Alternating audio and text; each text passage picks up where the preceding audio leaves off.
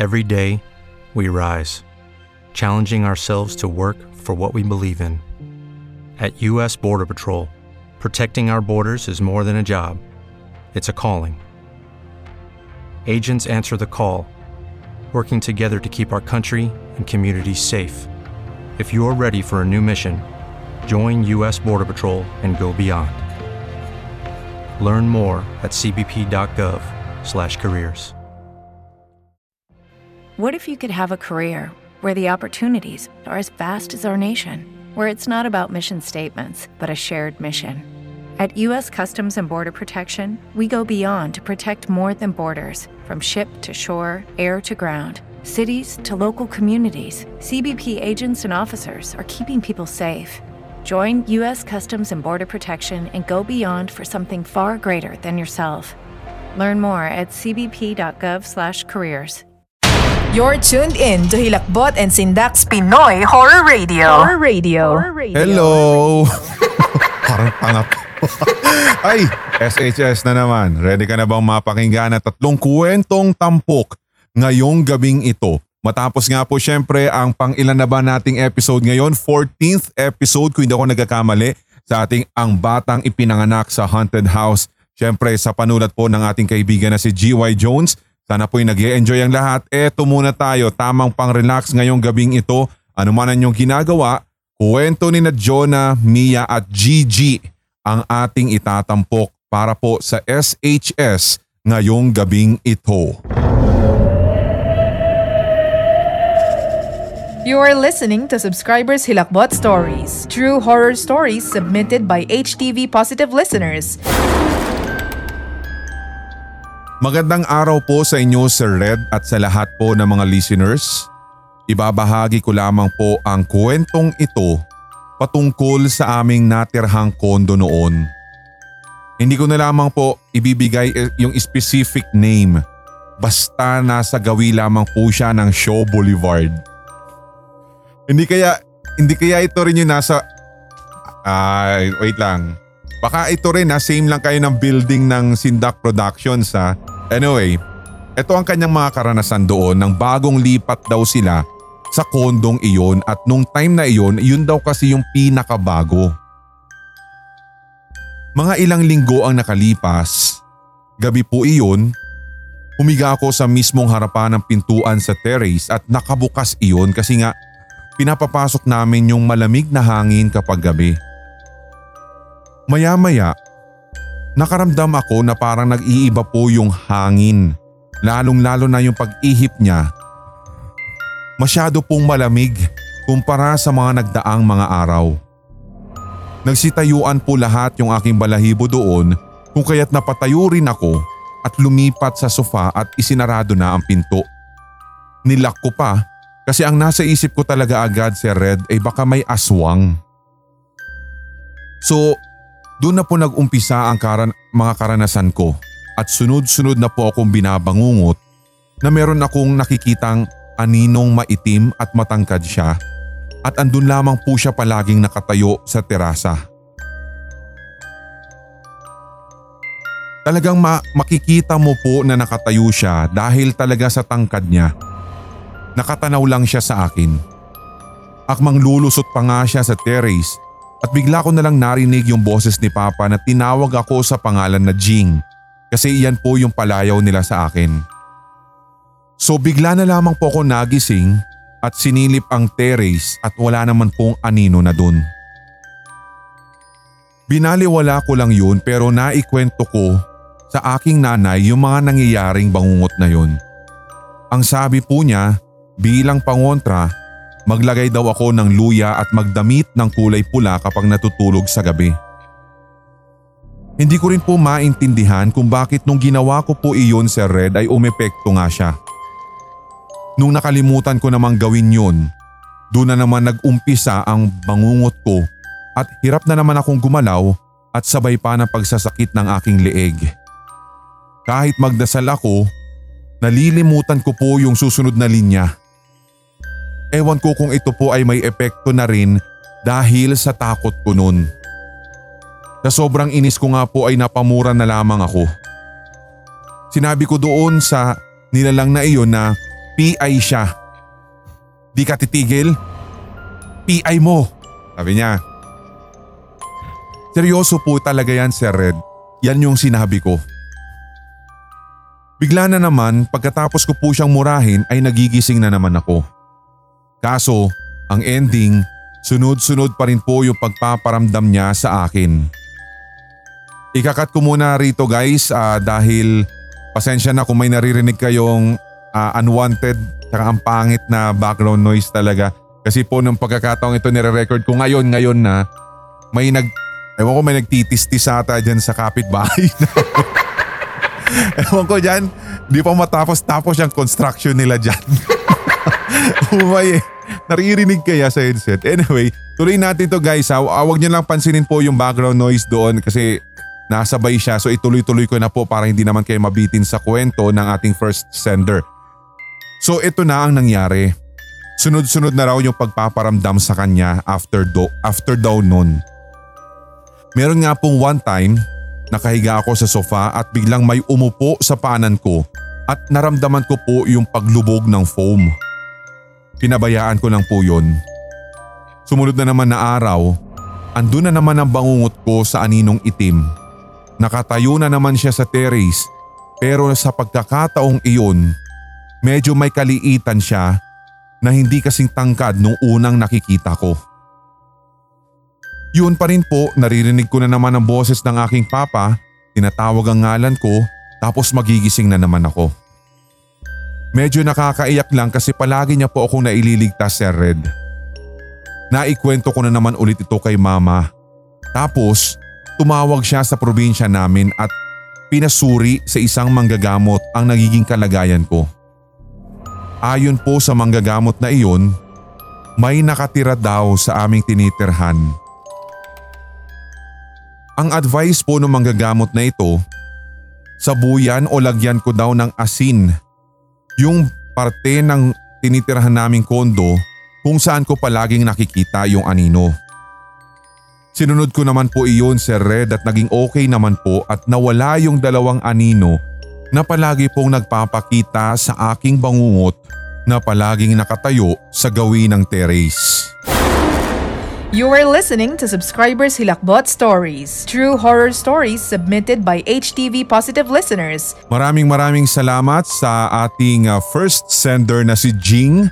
Actually, John ay nabanggit ko kasi kanina binasi ko po sa kanyang email. Sa first name po niya sa email pero Jing na lang ang itawag natin sa kanya kasi palayaw naman daw po niya yon. May second part yung kanyang story, hindi lamang po doon nagtatapos yung mga aparisyon o yung mga pagpaparamdam sa kanya dahil meron pa pong isang bahagi ito at itutuloy natin ito sa Sindak Short Stories. At dahil sinabi niya dito, yung uh, parang sabi nga maitim na tao na parang ay uh, maitim na anino, ibig ko sabihin yun ang sabi niya kanina dun sa kanyang um, story. So basically masasabi natin na itong fenomeno na nakikita niya sa bangungot hindi kaya mga mga pagpapakita ng mga shadow people na sinasabi Guys, kasi ang sinasabi ha, base doon sa pagkakarecall ko sa isang mga sa isang article din na nabasa ko online regarding regarding sa mga shadow people at nabanggit ko na rin ata ito kung hindi ako nagkakamali sa mga past na SHS natin. Uh, konting discussion lang ano at pwede nyo po akong i-correct kung maliman po yung aking mababanggit pero ito lang po kasi ay base doon sa comprehension at kung ano yung naintindihan ko doon sa nabasa kong iyon. Parang ano siya eh, mis- mysteriousworld.com ata yun kung hindi ako nagkakamali pero nasa ano po yun online. Anyway, sabi niya dito kasi um, maitim, anino, bulto, bulto ng anino tapos naroroon sa terrace nila. Wala namang ginagawa sa kanya at lagi nagpapakita sa kanya tuwing siya ay binabangungot. So itong mga shadow people or minsan tinatawag nilang shadow beings, uh, phenomenon po ito na kung saan yun nga may mga nagpapakita sa iyo na mga parang anino na human shape talaga. Parang nagpa-flash po sa inyo ng ilang segundo diyan sa kung saang lokasyon o sulok ng bahay ninyo and then suddenly mawawala po siya. Marami pong teorya patungkol po dito kasi sa mga shadow people na ito at hindi siya pwedeng exactly nasasabihin na isa siyang ghost agad. Kasi ang sabi nung iba po dito, sa, lalong lalo na sa mga nag-aaral patungkol dito at base din dun sa pagkakarecall ko uh, hindi naman necessarily na ghost agad yung mga shadow people na kung tawagin. Kasi minsan pwede daw silang mga interdimensional beings, uh, time travelers, parang ganun yung na naalala ko or the worst, demon talaga. Sabi nila, kung halimbawa daw ang shadow people na nagpapakita katulad dito kay Jing, yung first sender natin, ay maituturing na interdimensional beings or time travelers, um, wala ka daw magagawa sa mga yan. Wala kang ibang paraan na para alam mo yun, to get rid of this shadow people dahil meron silang agenda o meron silang reason uh, for showing up sa iyo. At ang sabi din, uh, if ever man, itong shadow people naman na ito Okay, round two. Name something that's not boring. A laundry? Ooh, a book club. Computer solitaire, huh? Ah, sorry, we were looking for Chumba Casino. That's right. ChumbaCasino.com has over 100 casino style games. Join today and play for free for your chance to redeem some serious prizes. ChumbaCasino.com. No purchase necessary. Void where prohibited by law. 18 plus terms and conditions apply. See website for details. It is Ryan here, and I have a question for you. What do you do when you win? Like, are you a fist pumper? A woohooer, a hand clapper, a high fiver. I kind of like the high five, but if you want to hone in on those winning moves, check out Chumba Casino. At chumbacasino.com, choose from hundreds of social casino style games for your chance to redeem serious cash prizes. There are new game releases weekly, plus free daily bonuses. So don't wait. Start having the most fun ever at chumbacasino.com. No purchase necessary. VGW Group. Void where prohibited by law. See terms and conditions. 18 plus. o ay mga, eto nga, demon. Siyempre kailangan natin ng exorcist. Siguro yung exorcist na katulad po ni ah, Father Marcus sa ang batang ipinanganak sa haunted house na streaming po ngayon. Siyempre month long dito po sa ating channel Lakbot TV Pinoy Horror Stories.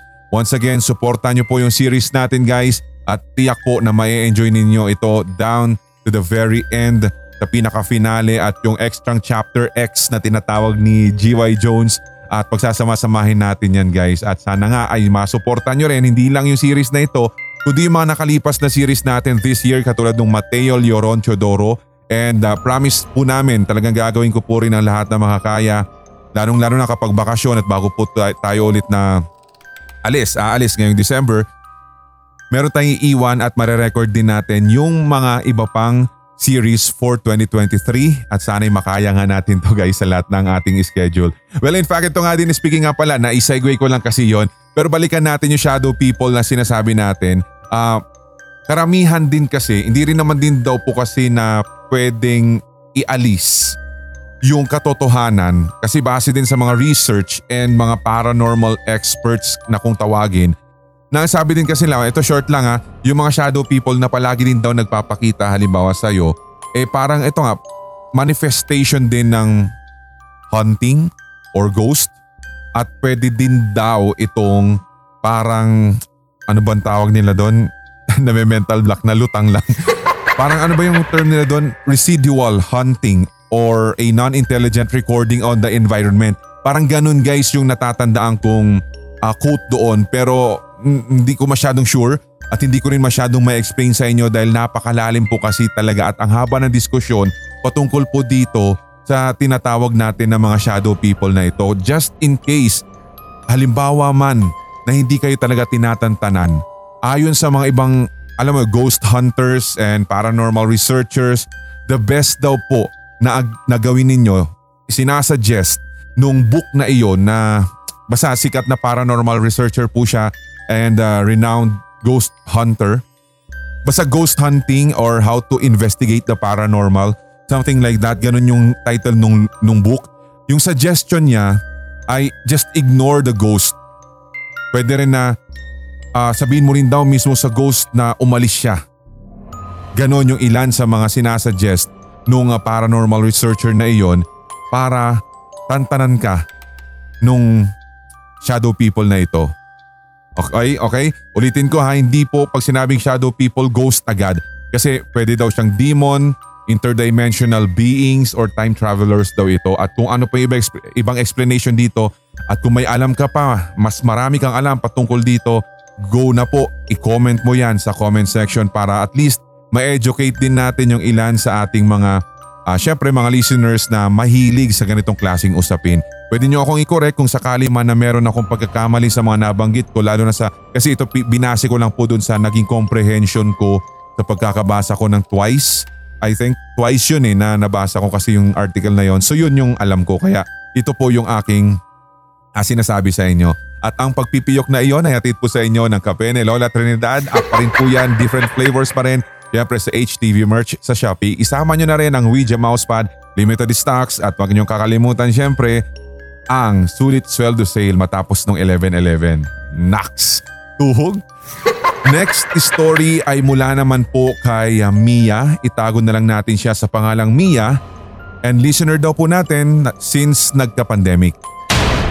Ito ang subscribers. Hilakbot Stories. Stories. Stories. Stories. Magandang araw po sa lahat. Ako po si Mia. Lumaki po ako sa isang religious family at bata pa lamang po ako. Mahilig po talaga ako sa mga horror pero hindi naman kasi din ako matatakotin. Ang sabi nga din po ng lola ko sa akin noon si Red, nung bata pa ako, malakas daw ako makaramdam ng presensya ng tao at maging ng mga hindi tao. At dahil doon, masasabi talaga nila na lapitin ako. Kaya lagi po akong may suot na Saint Benedict at lagi din po kasi itong ipinapasuot sa akin hanggang ngayon. Sa mga hindi po nakakaalam, ang Saint Benedict po ay a Christian symbol of opening doors and opening difficult path. Uh, sabi niya dito, uh, pwede ka daw maprotektahan nito from curses, evil and vice, tapos diseases and uh, magkaroon ka ng good health. Sabi niya, meron din po akong ganon. Yung uh, Saint Benedict Uh, ito po ibinigay pa nga sa akin, uh, sana nakikinig siya si Ken ng Scream PH at binigay po sa mga uh, executive producers po natin. Uh, hindi ko naman po siya personal na nakita pero maraming salamat kasi meron akong uh, na, nakuha uh, na souvenir kumbaga mula sa Scream PH at isa po yon Meron pang dedication. Salamat, salamat sa iyo Ken. And more stories din sa channel mo. Welcome back. Anyway, ikikwento daw po niya yung experience, itong si Mia, experience niya nung college. Isa po akong engineering student sa isang kilalang university. Second year college po ako noon at may nagyaya po sa akin na mag-ghost hunting. Hindi po kasi din nila alam na malakas ako makaramdam at lapitin po kasi ako. Nung una, ayaw ko po talagang sumama dahil naroroon po yung pag-aalala ko sa kanya. Pero dahil nga po doon sa masyado, nang, masyado nga po naging concern sa kaibigan kong yun, napapayag din niya ako sa bandang huli. Sa katunayan po, um, pinapatay po ng 9pm ang ilaw sa second hanggang fourth floor ng engineering building pero kapag meron daw pong mga nagkaklase pa naman doon hanggang 10pm ay hindi naman daw pinapatay. May apat kasing palapag po yung building namin at old school po ito. Hindi rin kasi masyadong na-renovate noon at parang talagang feeling ko nga never na-renovate. Wala nga din pong elevator, hindi katulad ng ibang building sa ibang school o building sa school nila na lahat naman daw po ay may elevator. Pero doon, purong hagdan lang daw talaga. So pumunta po kami agad sa second floor at wala naman akong naramdaman.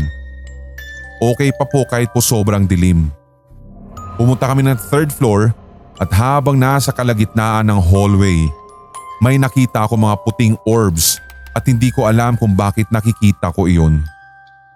Tinanong ko yung kaibigan ko kung nakikita din ba niya iyon kaso natakot lang yung kaibigan ko kaya hindi na ako nagsalita at binaliwala ko na lang. Pagkarating po namin ng fourth floor, biglang bumigat ang pakiramdam ko. Bigla akong nahirapang huminga at nandidilim ang paningin ko. Tanging ilaw ng cellphone ng kaibigan namin at liwanag ng buwan ang nagbibigay po ng liwanag sa hallway at classroom.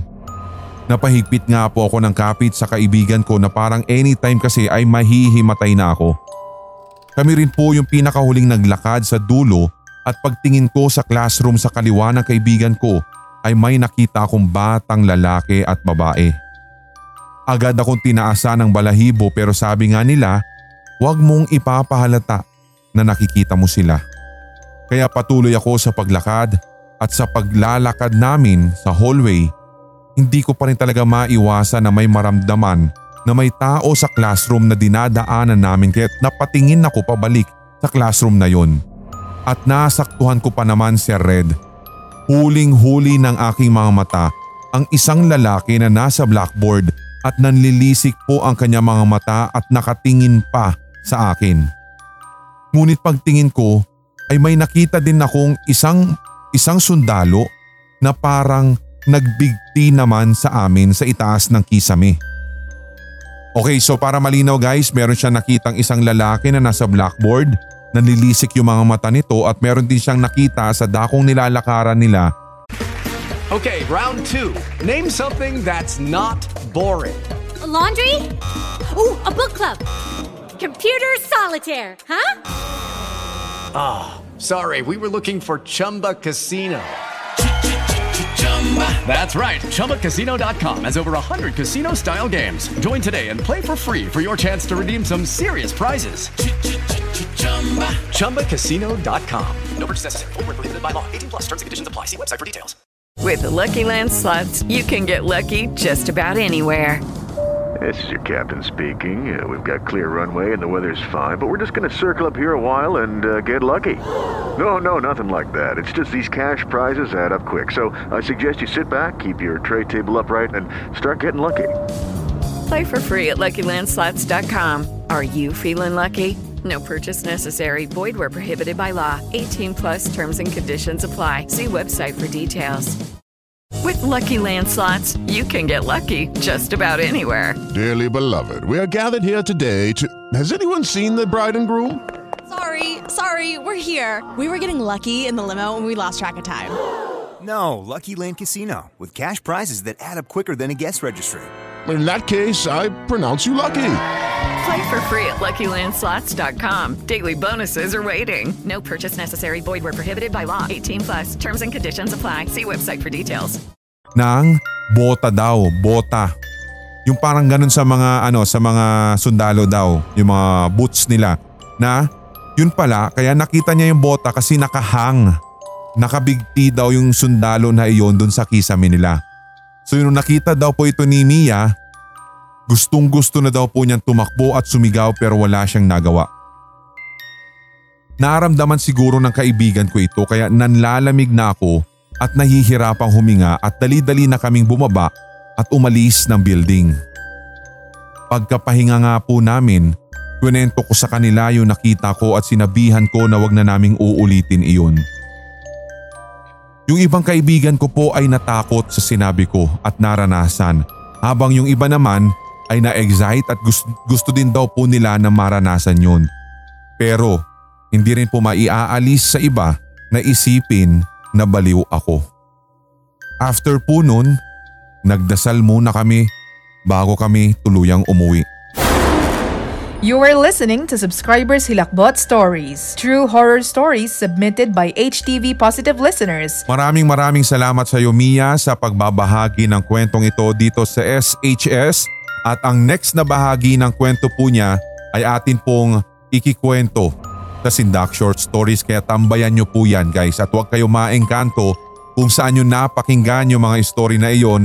And for sure dito nyo po muna napakinggan sa SHS unless, unless mas nauna po siya na na-schedule sa Sindak bago po natin nailabas dito sa ating segment sa Hilakbot. So wag po kayo ma-confuse guys. At sa lahat din po pala, take note sa lahat din po pala ng mga nagsasubmit na nitong last quarter na ng 2022 nitong inyong mga kwento na yan.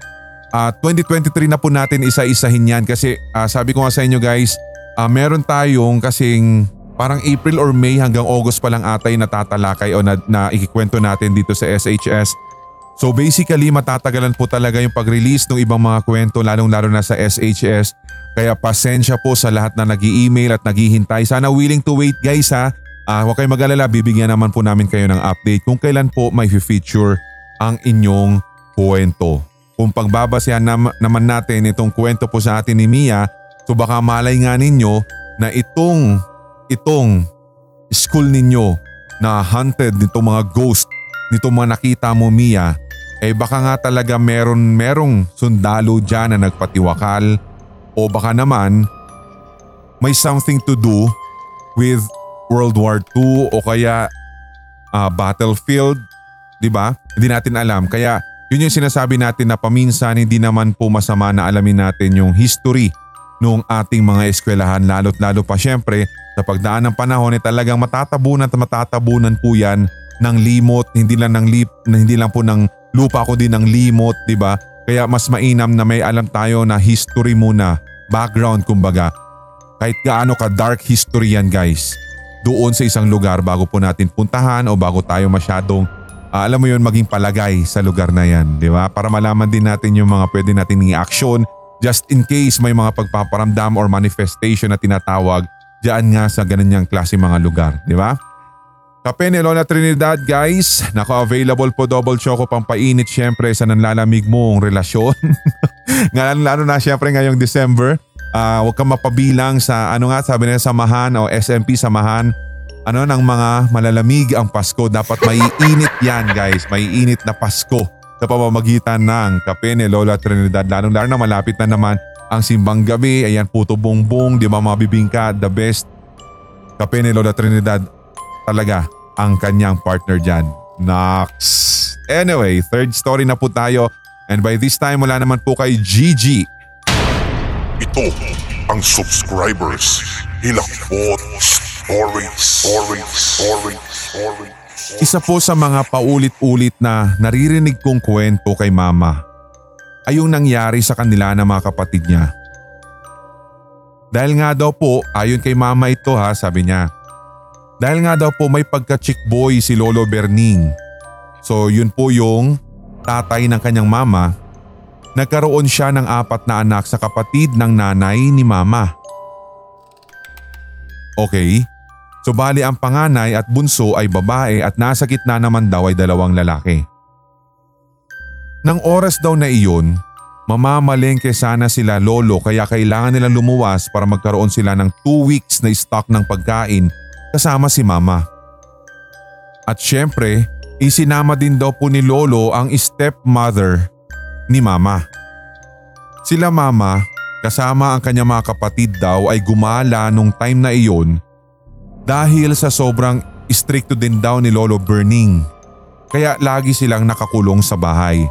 So parang dun lang daw po sila nagkaroon ng kalayaan para gumala at sinamantala habang wala si Lolo Berning.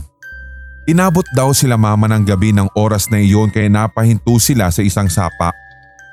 Doon nga daw po ay may naririnig silang umiiyak o, o humahagulgol at hindi lamang po yun si Red. Ayon kay mama, totoo daw na may nakita silang kabaong na lumulutang sa sapa.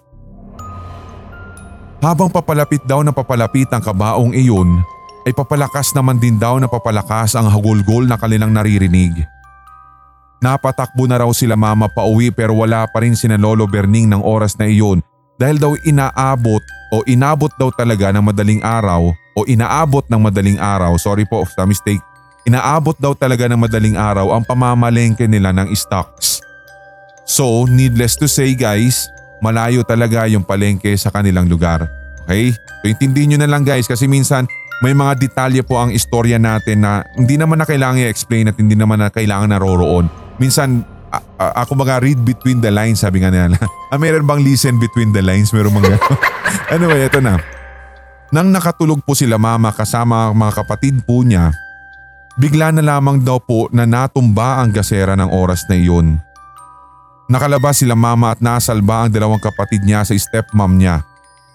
Nang isasalba daw nila ang dalawang babae, ay hinaharang daw sila ng plywood.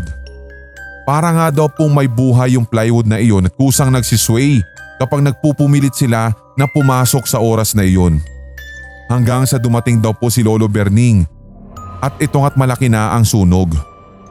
Nakuha pa niya yung panganay na anak niya pero sobra daw ang paso na nasa katawan ng kapatid nila mama. Yung bunso ay nasunog daw talaga kaya hindi na nila naisalba.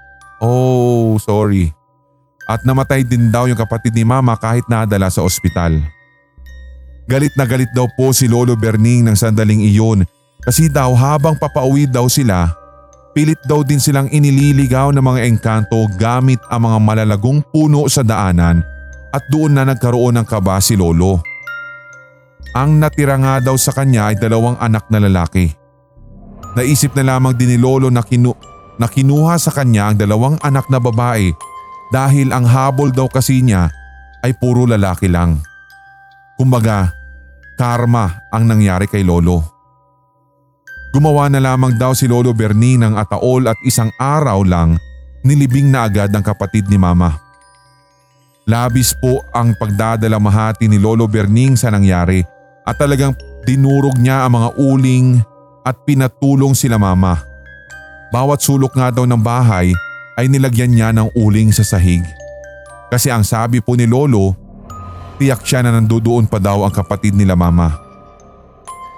Pagkagising nila mama, nakita daw nila na may bakas ng maliliit na paa ang uling.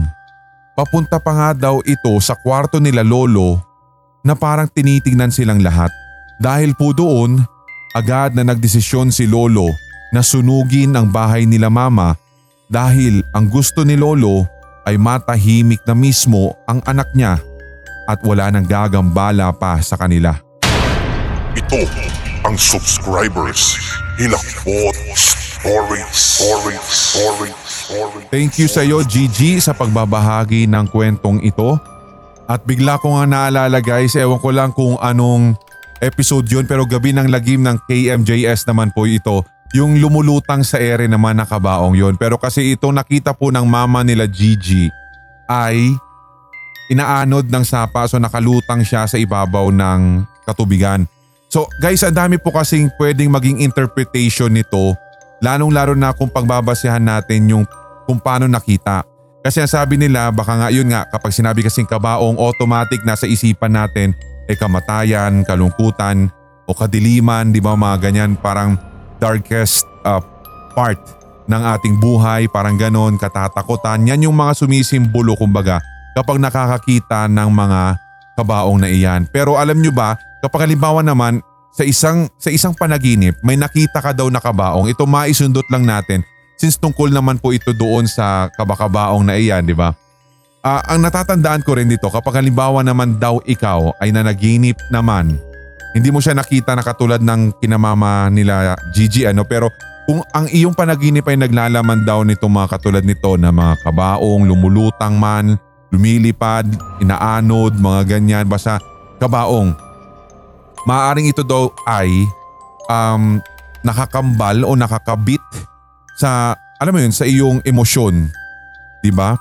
Kumbaga parang uh, meron sigurong connection ito sa mga bagong simula. ba? Meron din daw kasi guys na depende rin kasi sa mga ibang mga panaginip din eh na parang kapag halimbawa ikaw ay nakakita daw ng kabaong at pagsilip mo may tao sa loob, ibig sabihin daw nito guys ay pwedeng maiugnay parang sa sikreto, mga ganon, ka, uh, katapatan or kaya sa um, rating ng iyong pagtitiwala sa isang tao. Maaari nga din daw ito na may kinalaman sa isang kaibigan o kakilala. ba? Diba? Kung halimbawa man guys ay wala naman daw kayo nakitang tao sa loob ng ataol na yan, maaaring may connection daw po ito sa mga material daw na bagay. O kaya yung pwedeng halimbawa bibili ka ng bagong gamit para sa bahay na parang magiging paalala sa iyo na kailangan mo munang pag-isipan ng mabuti kung ito ba ay pangangailangan talaga o wants, la, wants lang. Di ba? Kumbaga needs or wants lang yan. Di ba? Kumbaga doon mo, pa, doon mo daw titimbangin sabi nila ha. At mayroon din akong naalala noon mula sa Dreamcatcher, uh, parang, parang podcast din po yun na sinasabi nila na ang meaning din po ng mga pagkakakita mo daw ng kabaong or sabihin natin na dala-dala mo mismo, ikaw mismo yung nagbubuhat. Pero may mga kasama ka na hindi mo kilala at isa ka sa mga nagbubuhat ng kabaong, ibig lamang daw pong ipahiwatig, ipahiwatig nito na kailangan mo munang mag-rest and recreation dahil sobrang stress ka na sa mga bagay-bagay at tsaka sobra-sobra na yung obligasyon mo, parang ganon. And isa pa dyan, kapag halimbawa naman meron ka nakita daw na kabaong sa panaginip mo tapos curious ka kung sino nasa loob pero ayaw mabuksan. Ibig sabihin daw po nun, ay meron kang trabaho o gawain na hindi mo pa natatapos na kailangan mo nang tapusin asap. So yun lang po yung medyo, alam mo yun, na-recall ko lang na pwede kong ibahagi sa inyo dahil nais ko rin po naman na kahit papaano mabahig, mabahaginan kayo ng ganitong klaseng mga ideas lalo sa mga nababasa o kaya yung mga na, na nahahagip lang natin ng mga website na random search kumbaga, di ba? Kaya kung halimbawa ikaw din ay mas maalam sa lahat ng mga katulad nito mga topic, huwag kang, mag, huwag kang magdalawang isip na mag-comment at babasahin natin yan sa mga susunod nating video. Dito syempre sa SHS. Sana po yung nag-enjoy at na-entertain na naman po namin kayo at nakapagdulot ng kaunting kahihilakbutan sa inyong mga katawan ang ating mga kwentong ibinahagi rito. Ako po muli si Red, tuloy-tuloy lamang ang hawaan para wala ng galingan at lahat tayo ay solid HTV. Positive! Love you guys! May mga kwentong kababalaghan o mga karanasan kang kahilahilakbot na nagmumulto sa iyong memorya? Ibahagi na yan sa pamamagitan ng voice message o kaya itype at isend sa sindakstories2008 at gmail.com. Maaari ring i-private message sa Hilakbot TV Facebook page. Ating pagkwentuhan ang inyong real paranormal experiences kasama si Red. Lunes at Biyernes. Ito ang Subscribers Hilakbot Stories. Maaari niyong mapakinggan ang ilan sa mga piling kwento mula sa Hilakbot TV at Sindak Short Stories YouTube channels sa ating podcast. I-search lang ang Pinoy Horror Radio-HTV Sindak. Mapapakinggan rin sa Spreaker, Spotify, Deezer at iba pang podcast platforms. Kinig na sa Non-Stop Tagalog Horror Stories Compilation, mga solid HTV positive.